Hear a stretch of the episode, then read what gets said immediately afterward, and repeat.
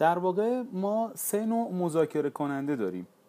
بعضی از مذاکره کننده ها افراد بسیار سختگیر و انعطاف ناپذیری هستند.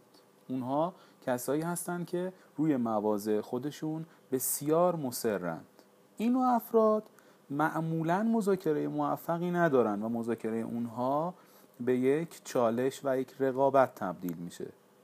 بعضی از افراد مذاکره کننده های با انعطاف و نرمش زیادی هستند. این افراد به راحتی به مخاطب خودشون امتیاز میدن.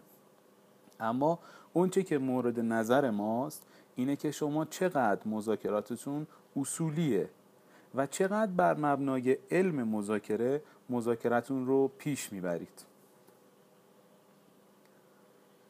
در واقع در یک مذاکره هدف اینه که ما به یک توافق و یک سود دو طرفه برسیم. و اگر نگرش ما برای مذاکره این باشه که برای دو طرف سودی برابر و به قول معروف وین وین یا برنده برنده به فرایند مذاکره فکر بکنیم ما رو به نتیجه مطلوب نزدیکتر می‌کنه.